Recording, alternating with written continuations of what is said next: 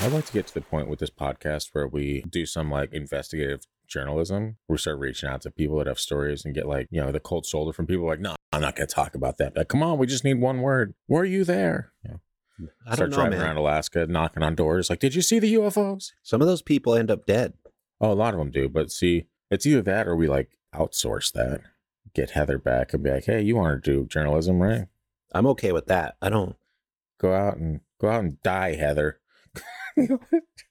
But you know, if we laugh about it as we're doing this stuff, then they can't Yeah. really kill us because they'll be like, they're kind of helping us yeah. because their people are accepting us, but they're enjoying it. True, we win. true. U.S. government wins all the time. That's all the U.S. government does. That song, all we do is win, win, win. It's playing in the background. In the office somewhere, they're all wearing sunglasses. Yeah.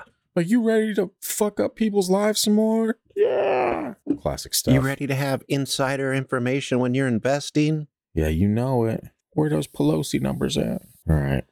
So I guess yeah, welcome back to the Freaky Deaky.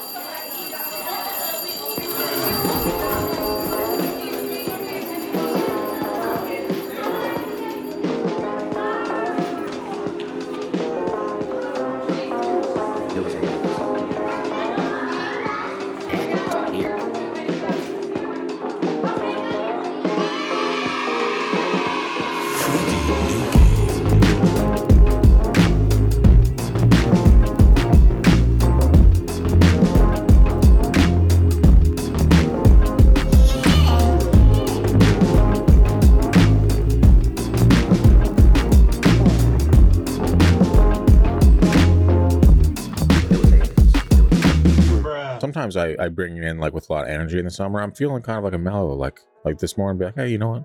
Welcome back. Oh, hey, didn't see you there. Welcome back to the Freaky summer break. Yeah, some nice, uh, warm summer coffee. A nice warm summer coffee. Yeah. For Uh, me, I don't know what kind of bullshit you're drinking.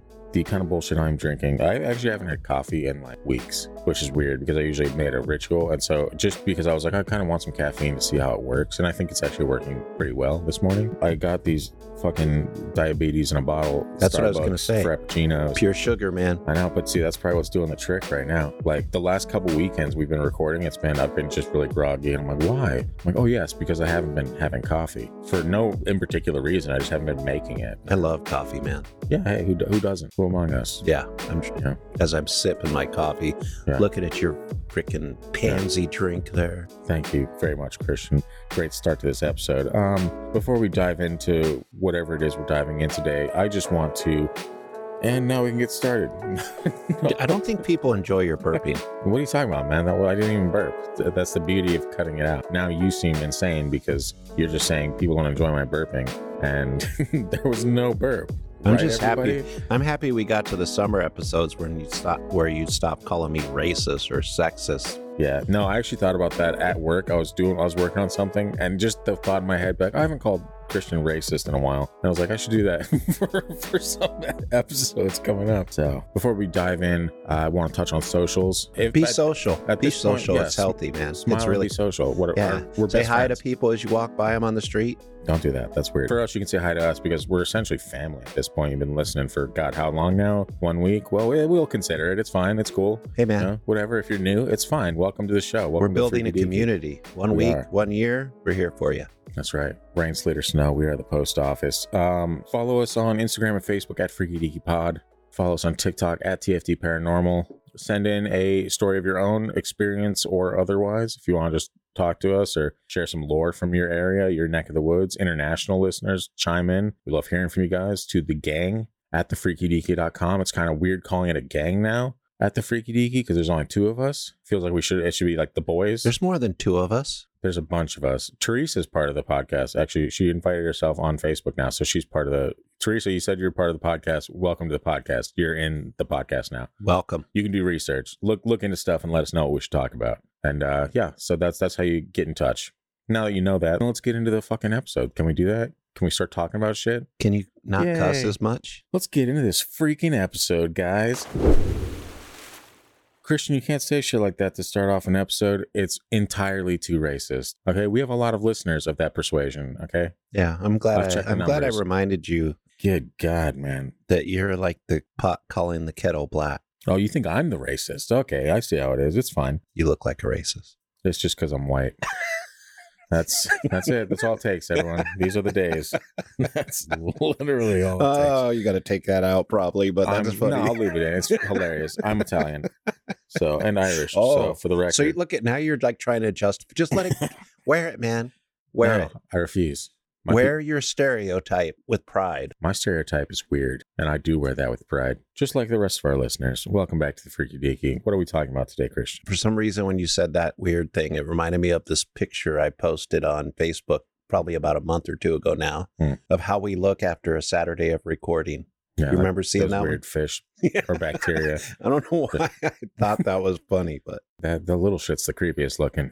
Yeah, this is going to be a sensitive topic, possibly. It is. Yeah, we should give trigger warnings. So I, I already am not like I'm already on the defensive. Just you talking about this. Which is here's the crazy thing: is you shouldn't be. Oh well, for, uh, that goes for most of what we talk about. I shouldn't be Yeah, offended. or like like you're you're being triggered by things I say about religion are more about you than me because I'm a true believer. All religions are right. For the most part. No, You know all the all the old stuff. you're lying. Stop. Okay. So anyway. yeah. We're going to be talking about reincarnation, Okay. but we're going to go back to a certain time period in history, which is the time of, of Jesus. Hmm. Because basically, we're going to talk Dolores Cannon, who's I don't know if you've heard of her. You probably heard the name. You probably the, heard the name does sound familiar. yeah. Um, the funny thing was when I looked was first getting when I first found this topic, I was actually going into research on children being reincarnated to kind of take it up another level before, you know, as you have a, a baby coming that has already Mhm. come Yeah. at this point. We're, we've uh, we've talked about it before. We're in a weird time vortex. yeah. yeah. Don't don't try to figure it out, guys. We're Yeah. somewhere in the past and the future at the same time. It's confusing. We Yeah. don't even know where we're at. That's that's what makes us different from other podcasts. We ex- are in two different places at the same time. Yeah. And you get to experience it with us. Yeah. But anyway, that's I was researching stuff that children had said, and somehow this book popped into like, check this out. And it was like called it was Jesus and the Essenes by Dolores Cannon. I'm like, okay. Now so check this out. Well, thanks, Satan. I will. well, and you see with a book like that, even though I had heard a lot about her and wanted to look into her, Yeah. I'll get a little sample, digital sample of the book, and if it's interesting, I'll I'll I'll purchase it. So, and that's what happened. I read the the the sample, and it was really fascinating. So Hmm. I bought it, and basically, just to skip some of the stuff, Dolores Can- Cannon is a past life regressionist.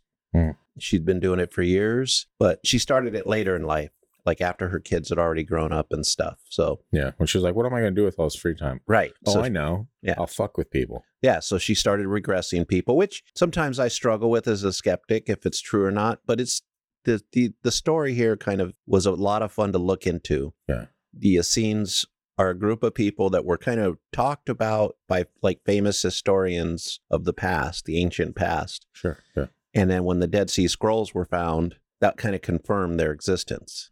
And a Hmm. lot of people had believed that Jesus had spent time with the Essenes. And that's where some of his philosophies came from. Or they're, you know, one way or another, they influenced each other. Yeah. So according to these this regression, so that proves that the Essenes were a, an important part of his life. Gotcha. Yeah, and for the record, uh, you're not alone in being skeptical about past life regression. I think even a lot of believers of the paranormal and stuff like that. It's we've heard stories like even we've talked about it a few times. I think last summer break we we broached it a little bit. Damn, I gotta stop saying broached. Why'd Yeah. that pop in my mind all of a sudden? It's just funny how words just two episodes in a row now. like, I'm just we're broaching shit left and right. yeah, We should stop broaching things. Um, or wear a brooch and then you gets out of your then system. everything is broached. Yeah. Yeah. This coffee I'm drinking broached. That's gonna be shirt, definitely broached. That's going to be our new word, broach, but it's going to mean something totally different. Yeah, that's gonna be yeah. The new shirt on the web store is just gonna say broached. Yeah. people will be like, "What the fuck does that shirt mean?" And you're gonna say, "You know what? Mind your own damn business." That's what we'll call ourselves instead of bros. We'll just be broach. What's up, broach? Yeah, What's up, broj? It kind of works. Yeah, let us know what you want us to call you or what you want to call us, but please keep the profanity to a minimum. Anyway.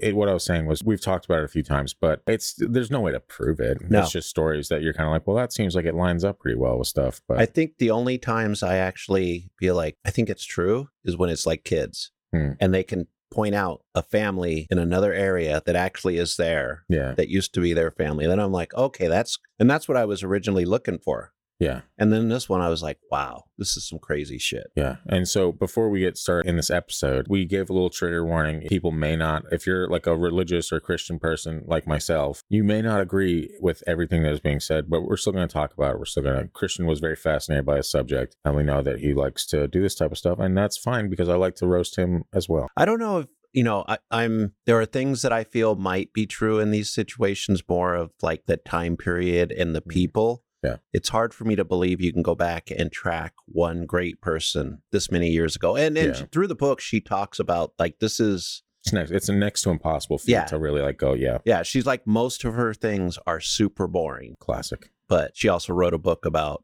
regressing people back that had met nostradamus Hmm. so So, what are the odds that this woman is just looking for money? Like, I mean, there's she- always a chance. Yeah.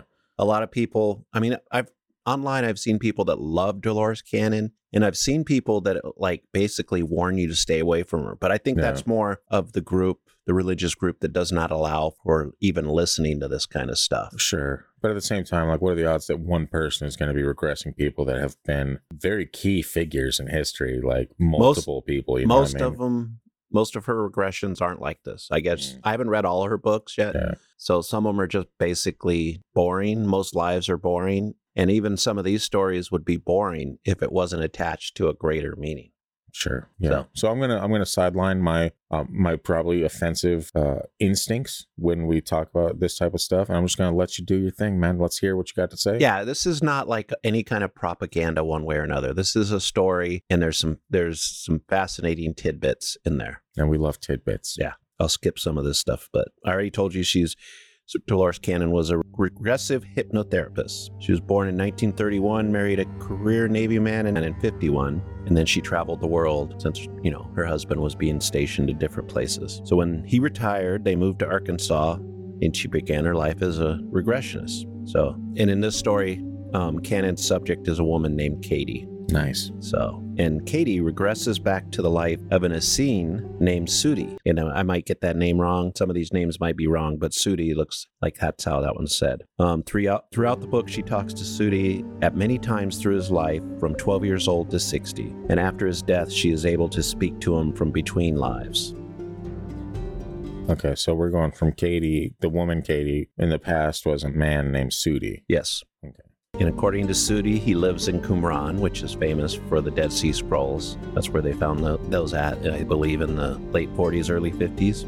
Gotcha. and he was born many years before Jesus. The uh, the various Essene communities throughout what would later become the Holy Land are responsible for recording knowledge so it can be accessed by those of us in the future. That was seemed through the whole sessions. It was important they recorded knowledge, So is that wrote it down. like back in those days, right? Yeah. So it's kind of like what we get with the whenever we talk about like Native American folklore, we always say that there was one person in each tribe that was pretty much that was their job was to anytime stories were taken, you rewrite that story, you write it down. Yeah, when writing comes. pass those stories along. Yeah, the problem in Native Americans and a lot of Aboriginal cultures, they don't have writing until relatively recent. Yeah. So everything else is oral and then it's written down.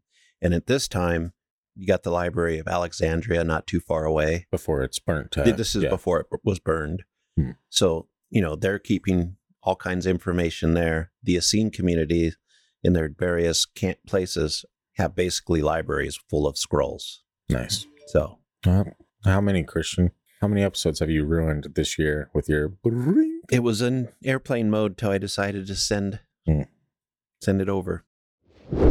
During this time, the Essenes knew that they had to prepare for the coming of a man of light. So, as the prophecies were going on, they knew Yeah. this prophecy.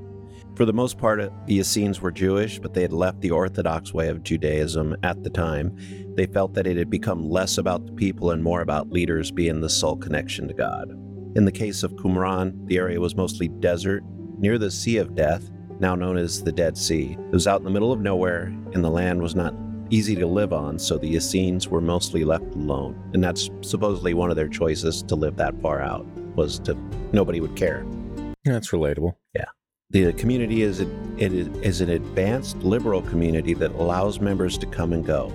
Since they can leave at any time for any reason and be welcome back later, this would not be considered a cult by today's standards. And we should also specify that liberal is not not liberal. pertaining to American politics. No, so if you got triggered real quick, Yeah, it's fine. yeah, Just let it go. yeah. It's right. not. It's not that kind of liberal. Yeah, we don't do politics here. Liberal mean has different meaning that you can also talk about. So that's what we're talking about here. Yeah. Women were equal to men and could also learn and lead the people. In one of the Essene communities, I believe at Mount, Mount Carmel, the the leader was a was a woman. Not very popular back in those days. No. Pliny the Elder said, quote, a race by themselves, more remarkable than any other in this wide world. Thanks, Pliny. Yeah. And Josephus, a historian from back in the day, Mhm. quote, indeed they were champions of faith, truth, and honesty as the servers, servants and arbiters of peace. Like they doled out Yeah. peace. Who wants some peace? Come get your peace. Yeah. Yeah. Yeah. I won't go through all these things, but there were a lot of historians from back in the day that were impressed by the Essenes Hmm. just because of the, the way they were.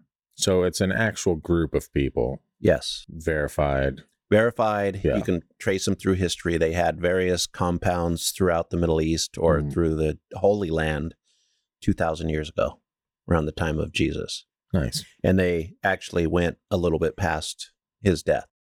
One of the things they didn't agree with slavery.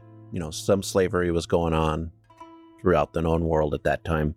They didn't believe it, but some people would serve the others as a penance because they believe in past lives. Hmm.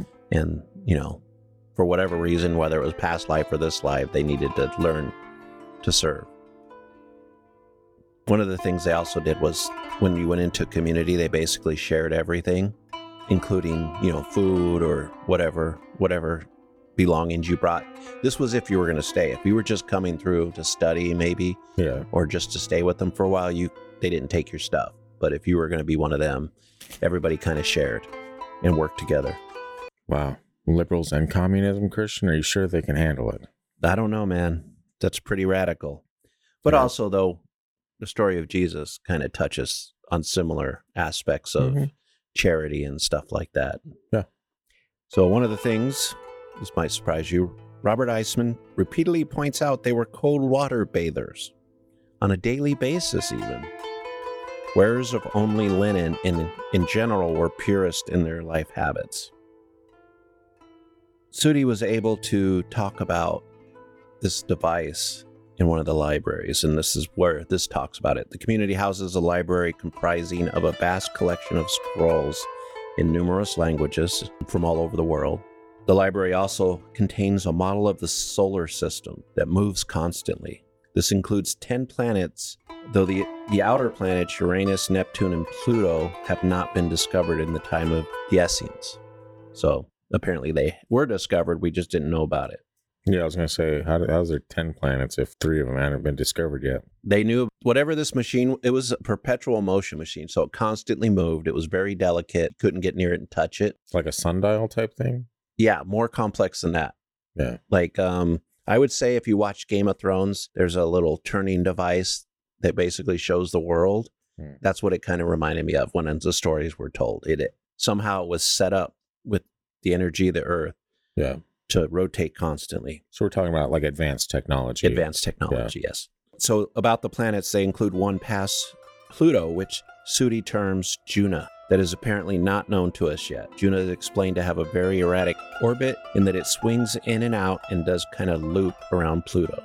Now, am I mistaken or wasn't there something past Pluto that we've talked about before? Not us as a podcast, but as modern humans. There's Nibiru, the, the planet that comes through every 26,000 years or something. No, not even that. That seems too long. I don't know. Like, but I, like almost like there was something just on the outskirts of the solar system where they're like, oh, this could possibly be another planet. Maybe that's, maybe we're hmm, just about Juna. to discover it. Maybe it's Juno. Yeah. It'd be funny if they named it that.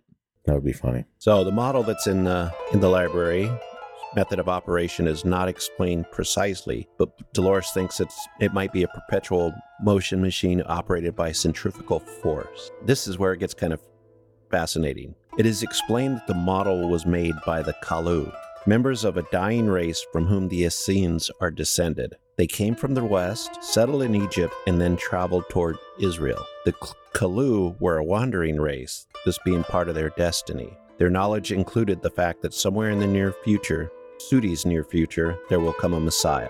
Perhaps the most valuable se- section of the book is that on the life of Jesus. We are told about the Star of Bethlehem, who, whose appearance is witnessed by Sudi. It turns out that Sudi's two students, whom he taught for about five years, from when they were about eight years old, were Ben Joseph and Ben Zacharias, i.e., the son of Joseph and the son of Zacharias, respectively. At least it wasn't Ben Benjamin. and thus, none other than Jesus and his cousin John were his students. They also had teachers at Qumran and learned mathematics, the study of stars, the study of prophecies, the mysteries. So basically, this guy is saying he taught Jesus and John for a few years, Interesting. gave glowing reviews of Jesus. Well, if anyone gave, you know, one star reviews of Jesus, I'd be a little Yeah. curious about that. I mean, completely impressed, happy. Yeah. So John was a little willful, he said, but Jesus was like the perfect student. He was he basically said Jesus became his teacher as he was teaching him. Yeah. That So checks out. When Cannon first began her discussions with Sudi, she said that there was an accent that was difficult to understand as the session was going. She would have to listen to the recordings. She basically always took recordings of her sessions Hmm. so she could transcribe them and listen because she you can't pick up a lot she says when you're actually in there. For instance, when she asked where where Sudi was, he said something that sounded like Nazareth. Like Mike Tyson is talking about Yeah. Jesus was born. Yeah. He's born in Nazareth. Yeah, exactly. So that she was later able to understand as Nazareth or Galilee as Galilee. She says it's sometimes hard to determine an age during past life regressions because the individual does not always know or measure years the same way we do.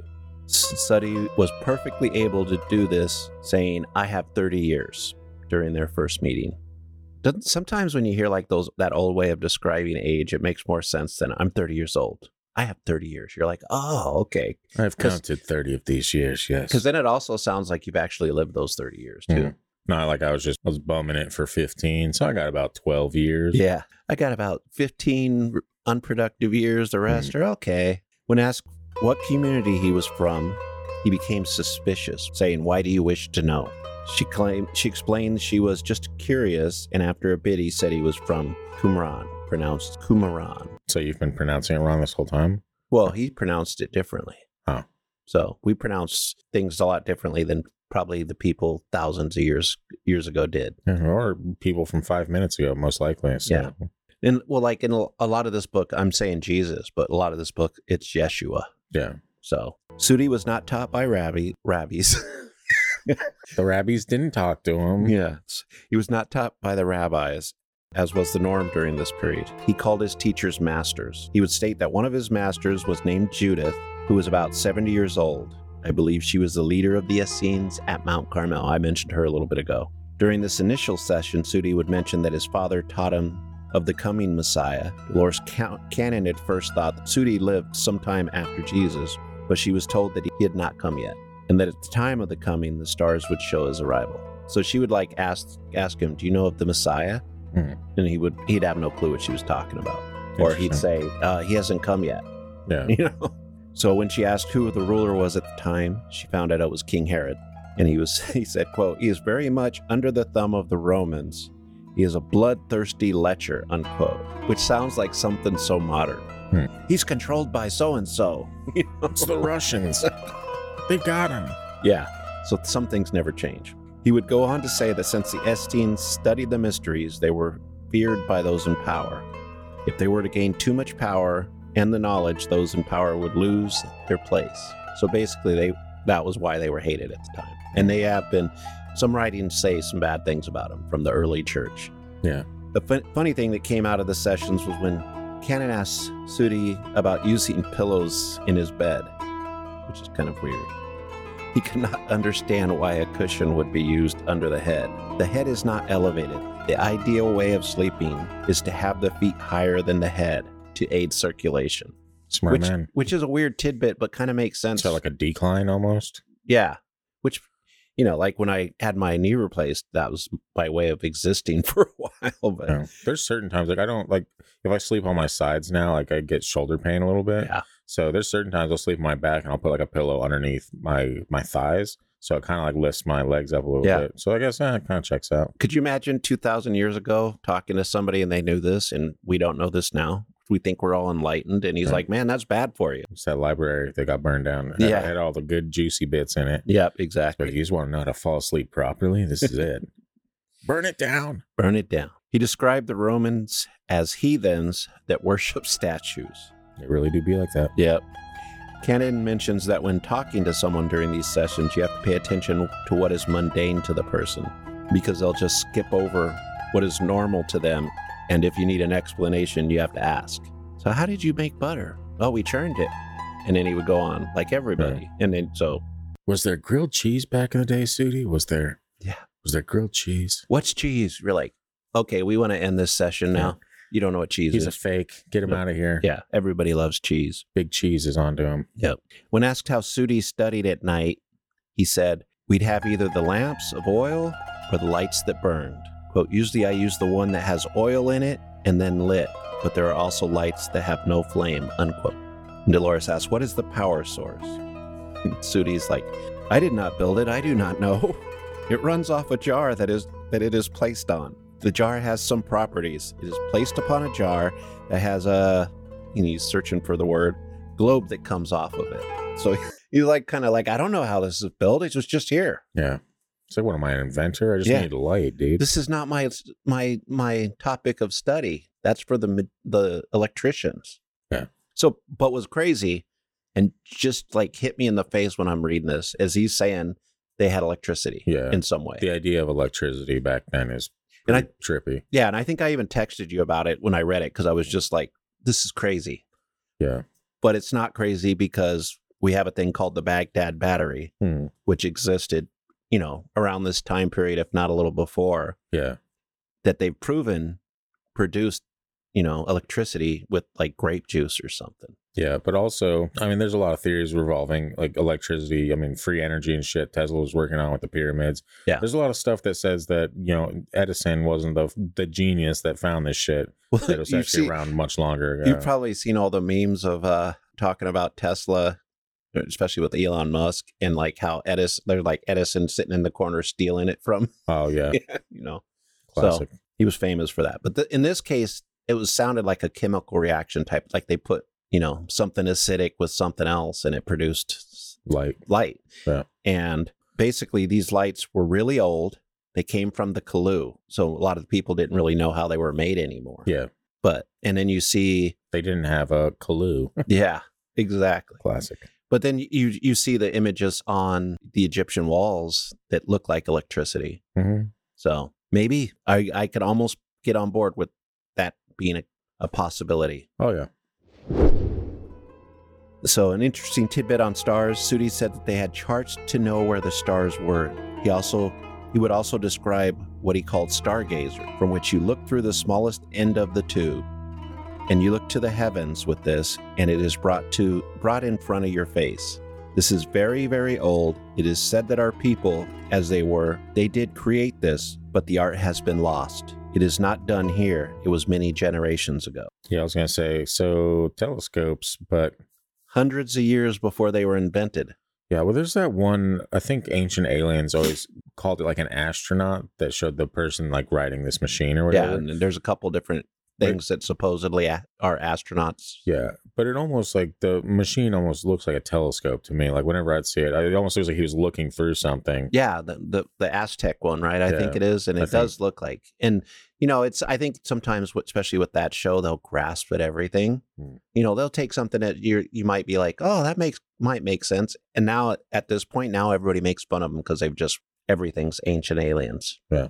See this sugar? Ancient aliens brought it. Yeah, they did. You know, That's true. So, but I, I, so to me, it kind of looks like he's looking through something like that too. And they knew so much about the stars. Yeah, So, which seems very difficult to do from just sitting on the earth and being like, I mean, yeah, they got thousands of years of people staring at the stars, but some of that stuff they shouldn't have been able to see with the naked eye.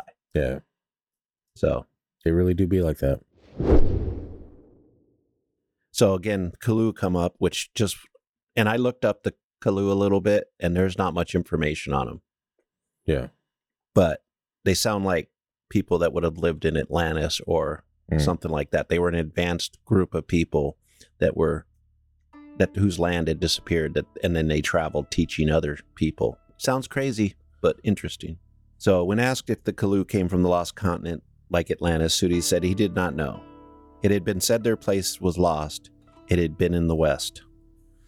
When communicating with Sudi as a child, he mentioned he was copying the 12 commandments. Sounds weird. Yeah. Later, God was like, let's abridge these last two. Yeah. A later session allowed Dolores to ask 40 year old Sudi about the extra two. Thou shalt not follow the ways of the path of Baal, Oh. which you probably know about. Oh, on many different levels, yes. Yeah. Thou shalt do only unto others as they would do unto you. Wait a minute. That's, the, golden, rule. yeah, that's So, that really was the golden rule. yeah. So, I mean, It's funny. That'd be funny. if God was like, nah, you know what? Take that one off. yeah. Fuck everyone else. It's cool. Yeah. Then We- later we were like, hey, do unto others. Yeah, exactly. Sudi practiced meditation and knew about chakras. When asked about the book of Enoch, he said that it, it was studied and that it had come from the Kaloo. So, see, there's a lot of weird, interesting stuff in here that you're like, what the hell? Some weird correlations with Yeah. other stuff we talked about. Yeah. Sudi had stated that he is he was descended from the house of David. So Dolores asked if if he knew the story of David and the giant. He's like, "You speak of Goliath? Was he really a giant? He was larger than most men would be considered. He was with the Philistines, but not of them."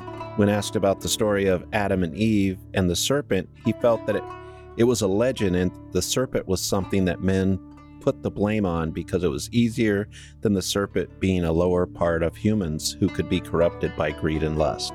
Now, again, remember, this is coming also from a little bit more of a Judaic view, too, Yeah. Yeah. because there were no Christians during this time, or at least not as a group yet. Yeah. It's hard to be a Christian when he hasn't existed yet. Yeah. When they ate the fruit, or, or no, it was uh, corrupted by greed and lust. Greed and lust. So going on, he's she's like, when they ate the fruit, as a question, it is said they were cast out of paradise and realized they had no clothes and were shamed. To have shame in the body when this is your temple, this is not a good thing, he said. When speaking on Ezekiel, he said, Very long ago there were machines that had been built that went through the air like birds. The knowledge of how to do this has mostly had mostly been lost, but a few masters knew of it, and the knowledge was in the library. It was part of the mysteries. So give her credit; she's touching on a lot of fascinating things, Yeah. and he has equally fascinating answers. Like even him, like I don't know about this because that's not my. Th- Instead of just making or pulling some out of his ass. Yeah. But. Anyway, it was this. Yeah. Yeah. So and also, you know, you generally hear about the mystery, the mystery schools from the ancient times, and we don't know what they are. Mm. They're kind of now considered a little bit more de- demonic in certain circles, but I don't know if that's always the case. Well, we technically have similar things to this day, right? I mean, you look at stuff like the Freemasons and and all this shit. That's a type of schooling, I'd imagine. Yeah. You're, you're taking on uh pretty much an entire. Yeah, to be a stonemason, you're an apprentice and then you Mm. become a master. And it's a Yeah. long process. Yeah, thirty three. Yeah. thirty three levels. That's a that's a lot of schooling. No thanks. Yeah. keep Yeah. your secrets. Yep. So we'll move into some some of the time of Jesus. Sudi said the Essenes knew that Jesus would be of the house of David. He would be born in Nazareth and be spurned by others because of this. He would be born in where? Nazareth. Okay. Did I say it like Mike Tyson? Yeah. He was born in Nazareth. Hmm. After describing the time of his Wait, real quick, Mike Tyson. If by any chance you're watching this episode and you are considering flying to Alaska and beating me as if I was on an airplane and knowing the shit out of you, please reconsider. I am just having a good, funny, haha, good time. Okay. But you can come on the podcast, Mike. yeah, you can tell us all about Aliens. beating people's asses and whatnot. Yeah. I'm going to kick your ass, Scott. It's fine. sorry, I'm sorry, Mike. Again. After describing the time of his birth, Cannon asked if he if he would go to Bethlehem to see the child. He told her that he would not, Sudi saying he would not, because there were, were dark days to come, and he and the Essenes had to be prepared for the day Jesus would seek him out.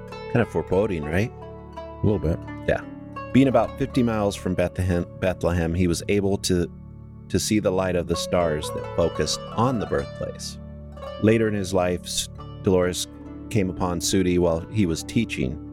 He was being somewhat secretive, and she learned by this time that he was being careful not to disclose info that would put the Essenes or his students in danger. He was teaching two students. One had a fire temperament, and the other just sits there and looks at you. which would be kind of creepy. Yeah. This one could could make you feel incredibly stupid when he says something that makes you look at it anew. So this is Sudi saying he made me feel stupid. Hmm. So And- my, my question is you say later in his life Dolores Cannon came upon Sudi while he was teaching, but she's regressing, right? Yeah. So when you regress, basically she would say, "Take me to a time that's important to you." Hmm. So it might be while he was teaching. yeah. It might be while he was, you know, we all have some times. She's not time traveling to get there, is what I'm saying. No, no. Yeah. She's, you know, she'll skip past certain parts, and the book's not in perfect order, you know, as far as time goes. Sure. So it goes back and forth, or some information she comes back to at a different session because he wasn't really like, especially early on, he was very secretive. Hmm. Like, why do you want to know about about the Essenes? Because they had to protect themselves. Yeah.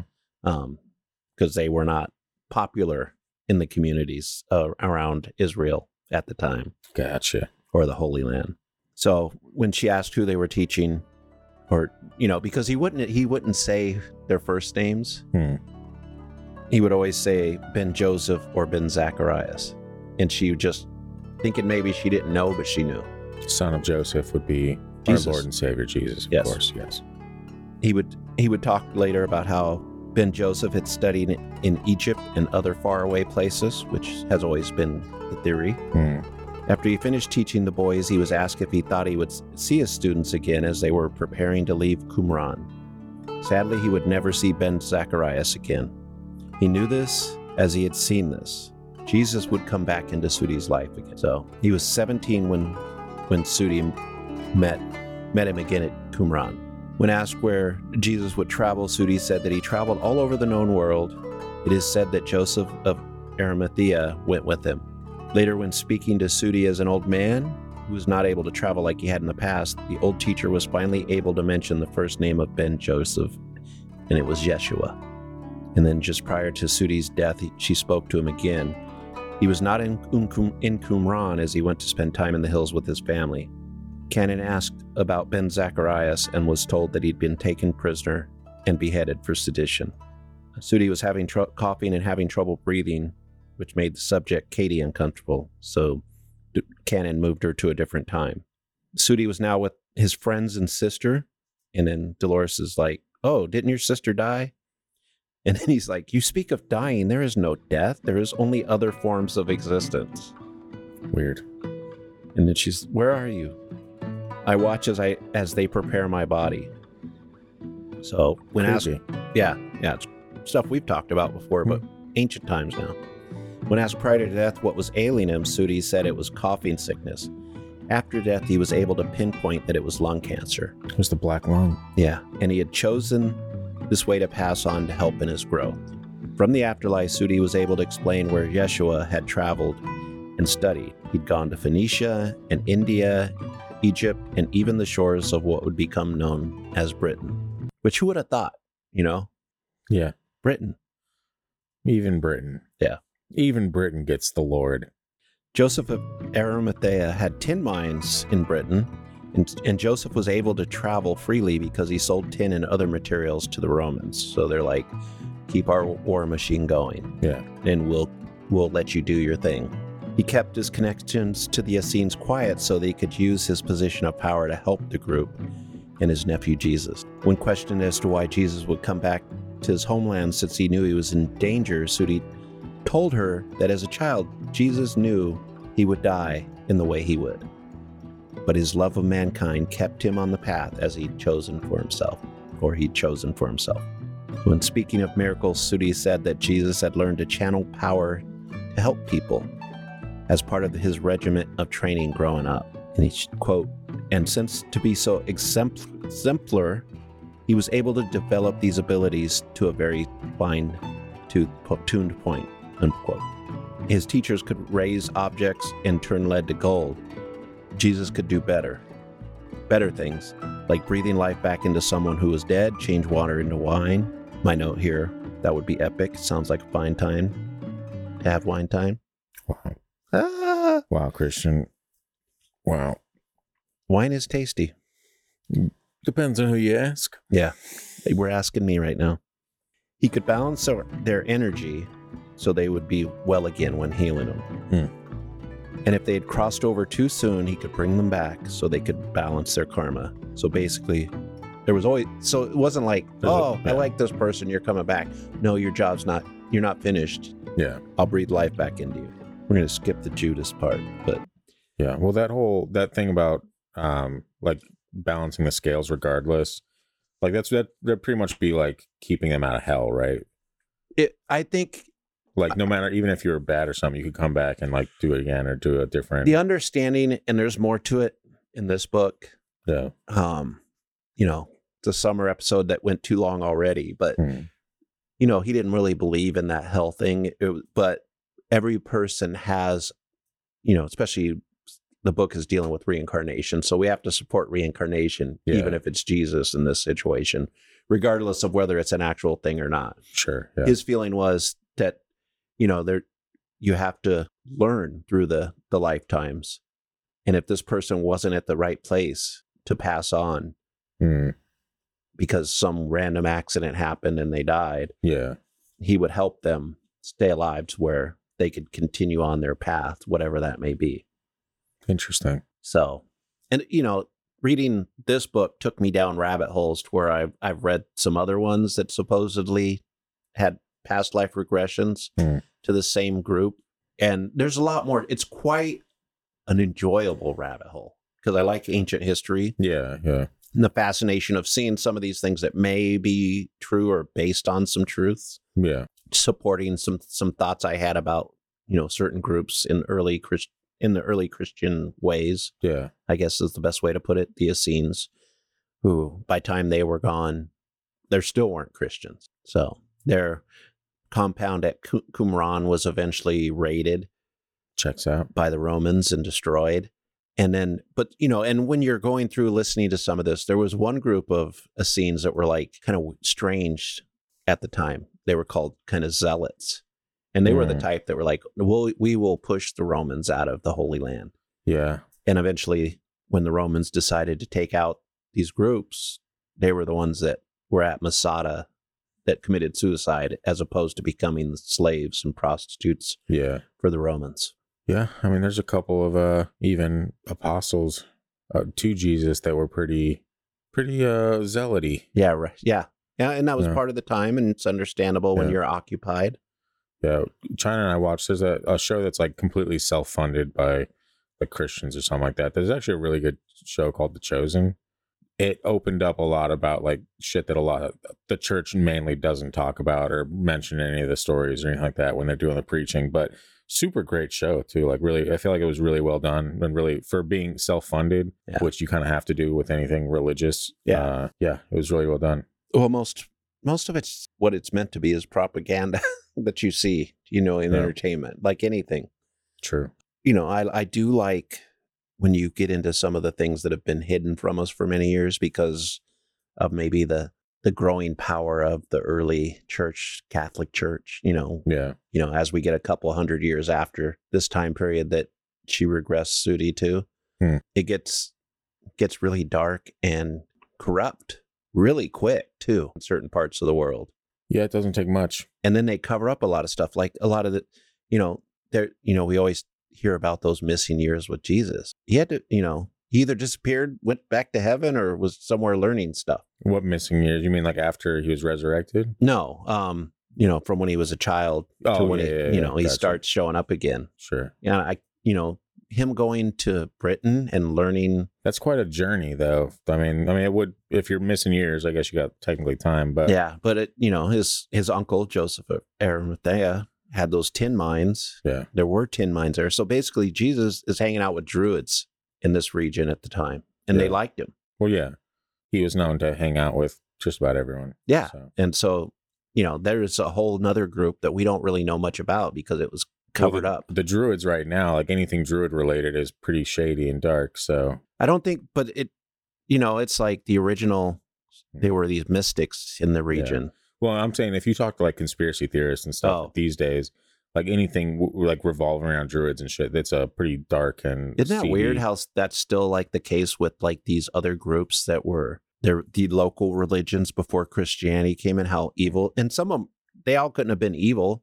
These people, Yeah, that- some of them could have been though. maybe, but you know, to them, maybe the Christians were evil at the Yeah, time. I mean, it, Kind of what you do. behind the eyes of whoever, whatever your perspective is, it's easy to see anyone as being evil. It's all a perspective game, you know. Yeah. Like, so I'm sure the druids themselves weren't like, "Yes, we're evil," but And I'm not even sure that you know. I'm sure that like any group, some of them were, Yeah. a very small percent, but most of them were just normal people trying to get through the day and raise their families, just like any other group throughout history in Yeah. any part of the world. Most people are just trying to live, and whatever their local god is or whatever they're dealing with is just what they do to try to help them get by.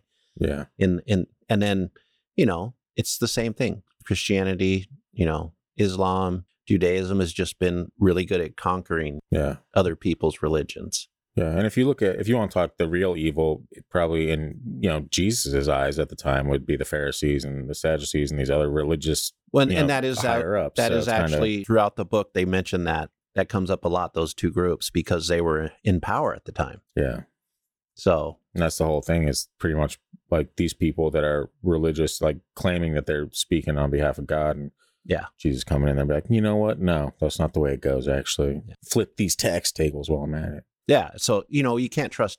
It's really hard to trust the stories, and I think it's nice to find something like the Dead Sea Scrolls that actually support a lot of the stories that we'd wondered Yeah. about for years, or and proves that this was. It actually narrows down the time period of when certain parts of the Bible were written. Yeah, because you can support oh this already existed at this time. We thought it was written hundreds of years later but it was here at you know in the like around jesus' time. Yeah, um and then you know we didn't even get into the part to the rabbit hole and we won't this time but where we where we we could circle back, or maybe like I mean, if it, if it is something that if people enjoy this, I guess we should say if you if you like this and you want to hear more about it or this particular story or whatever, then just let us know. to me it's just it was just fun to hear about the you know some of the weird stuff like the flying ships the Kaloo, the light bulb Hmm.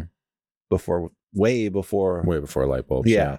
But also knowing that there's some people that that say certain drawings refer to light bulbs, you know, in on the Egyptian walls or This so world is filled with mystery. Yeah. Unfortunately, a mystery that probably wouldn't, if that, you know, library in general, I bet there's a lot of really just pertinent information to shit that we think is fascinating that would have just been common sense. well, like- and when you're listening to um Sudi and then some of the other people that I've heard talking about this time period, they were keeping like this information they would they would send out people to buy scrolls fr to different and they would go to different parts of the world buy scrolls they'd come back they'd copy them you know send a copy to the library of alexander and to the other alexandria and to the other compounds that they had over yeah. you know in throughout the holy land so some of this stuff's probably still out there somewhere somewhere. because you if if they were so focused on protecting this information while the G, the Essenes went away because of their persecution and they weren't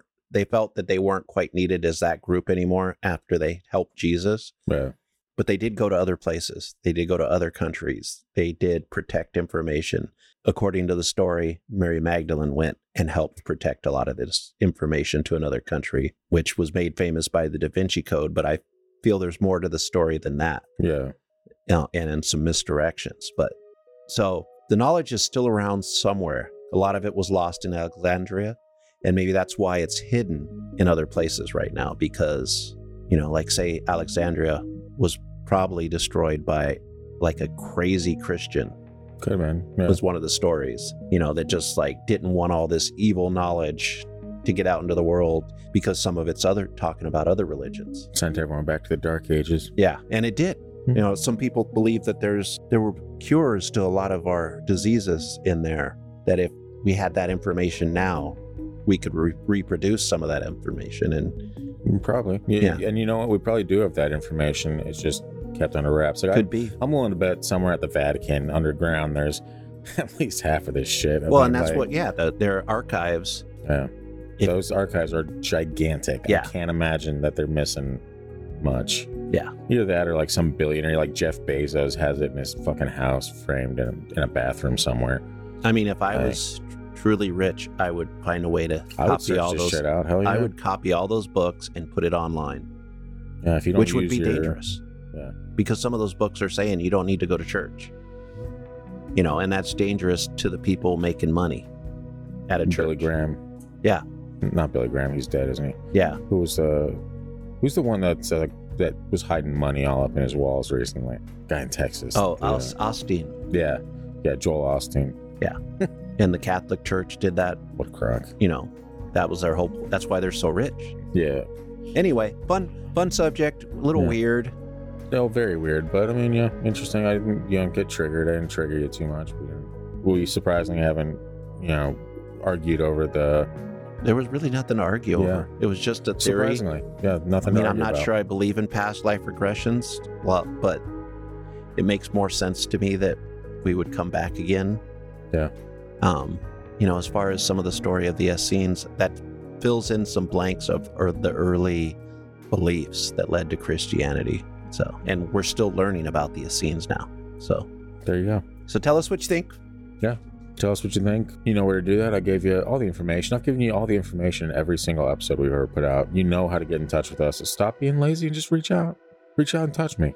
Yeah, or touch faith or whatever the lyrics are. It's touch faith. Yeah, don't touch me then. That's weird. You guys are being weird. Reach out and touch faith. Touch faith. Yeah. Didn't we have we talked about Depeche Mode recently on the Yeah, we did.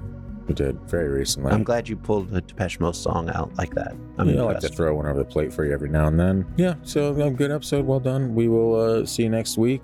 Uh, if if you haven't watched The Chosen, check it out. I don't know where it's at now. I don't know where to find it. I think we watched it on Amazon. You'd probably even enjoy it.